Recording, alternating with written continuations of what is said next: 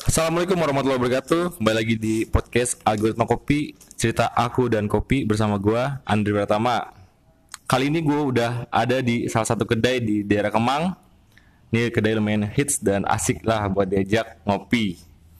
Kali ini di depan gua udah ada salah satu ownernya. Eh, kita bakal tanya-tanya tentang bagaimana kedai ini dibangun dan bagaimana bisnisnya. Yuk kita tanya Jis. Sekarang yuk. Iya bang. Ya, Assalamualaikum warahmatullahi wabarakatuh. Alhamdulillah, alamin. Udah mampir ke Kopi Bian, Masya Allah. Apa nih yang mau diobrolin nih? Eh, ini bang, abang perkenalkan diri dan kedainya, terus konsepnya gimana? Oke. Eh, nama saya Zul dari Kopi Bian. Secara konsep sih Kopi Bian sederhana aja ya karena memang ini sekolahnya kami gitu ya.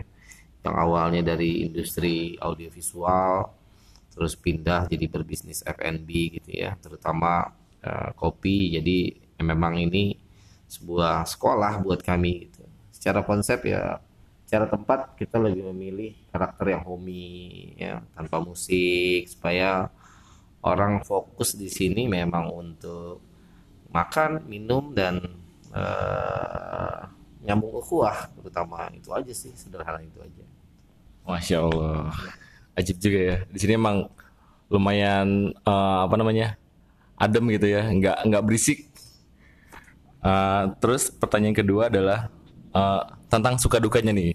Pasti kan ini udah berapa berapa lama nih kan eh, membangun bisnis ini kan. Terus suka dukanya itu kayak gimana? Pasti banyak banget nih. ya suka dukanya masya Allah ya gitu ya. Karena memang ya itu tadi gitu dari sebuah bisnis audio apa namanya audiovisual terus juga bisnis F&B ini tanpa riset waktu itu. Jadi ya sudah lah ya qadarullah memang udah terjadi. Jadi ya bikin bikin juga dulu berdasarkan ini kan berdasarkan bukan hawa nafsu ya tapi berdasarkan selera gitu ya. Bikin kedai juga berdasarkan selera gitu ya. Dan ketika udah jadi ya, terus baru tuh keluar ngelihat ke kedai-kedai yang lain gitu ya. Kedai-kedai yang sejenis yang sekelas gitu. Kok banyak kedai-kedai yang lebih sederhana gitu. Jadi bisa dibilang ya suka dukanya ya banyak kagetnya gitu. Terus juga dulu ngikutin euforia kan. Nah ini nggak boleh dicontoh nih. Ngikutin euforia karena kopi lagi hits banget. Terus juga tanpa tanpa persiapan yang matang akhirnya memang bisa dibilang over budget ketika persiapan Oh, gitu ya. ya tapi ya semua pasti Hikmahnya. ya ada hikmahnya. Kita tetap harus memuji Allah dalam setiap situasi.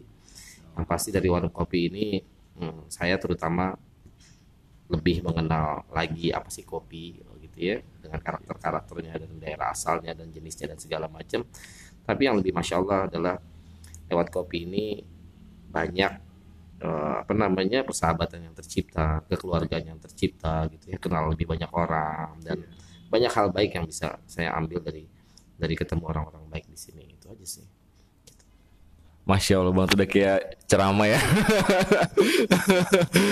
Ali mau cerita apa gitu karena emang belum banyak perjalanan kopinya gitu ya jadi kalau dulu tuh orang ribet kopi ini begini begini begini ya ternyata pada saat sudah dipelajarin ya intinya ya kopi gitu gitu aja gitu banyak banget faktor yang mempengaruhi rasa kopi so yang paling penting adalah bagaimana menciptakan sebuah produk kopi gitu produk minuman dari kopi atau makanan dari kopi gitu terus gimana cara masarin itu yang lebih penting sih menurut saya gitu.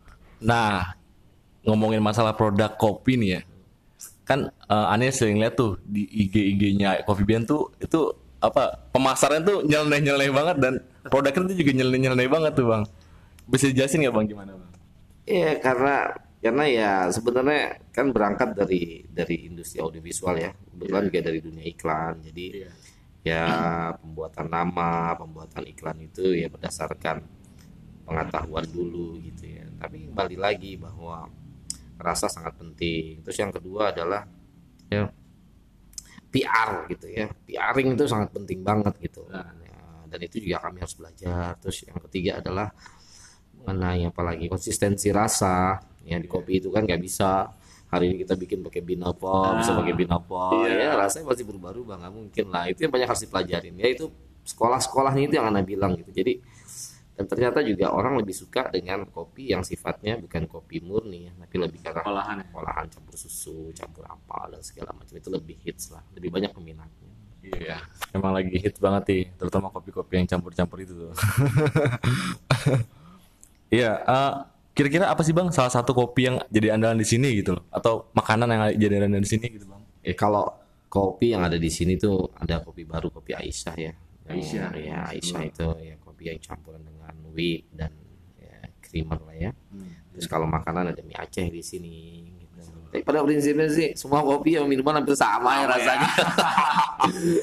yang beda tuh adalah kadang sekarang tuh anda ngelihatnya bahwa orang selain nyari kopi juga nggak sedikit orang yang warung kopi itu nyari tempat sebenarnya sih. Iya Gitu. betul banget sih. Ya, ya, tempat. dan harga yang murah. Yo, gitu. iya, pasti ada. Iya. Tapi emang bener sih sebenarnya yang dicari tuh sama sama orang tuh kadang-kadang harga juga sih sama kualitas dari rasa kopinya itu yang konsisten itu. Oke bang, Eh, ini udah terlalu panjang ya.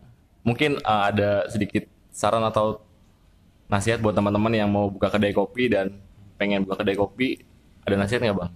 Ya pertama nggak ada nasihat sih sebenarnya saya yang perlu dinasihatin nih. Tapi yang pasti gini, bukalah bisnis sesuai dengan kemampuan. Terus yang kedua, ya persiapan dengan ilmu yang cukup ya, supaya nggak salah perhitungan dalam menentukan langkah-langkah ke depan gitu. Dan sebaiknya memang eh, perhatikan faktor eh, konsistensi apa yang mau dibuat, uniqueness dan harga dan juga secara tempat juga sangat menentukan sih dalam artian bahwa tempat yang ramai itu kalau kita buka di tempat yang ramai nggak susah payah tuh mendatengin orang gitu ya. Ya, tapi kembali lagi seberapa besar rezeki kita? Allah kasih. Gitu seberapa usaha kita juga kalau memang rezeki terbatas jadi ya jangan lupa berdoa lah ya meminta rezeki yang memang Allah tambahkan dari ikhtiar yang kita lakuin. Itu aja sih. Oke. Eh, Masya Allah banget nih ya buat diskusi kali ini dengan Bang eh, Zul dari Coffee Bian.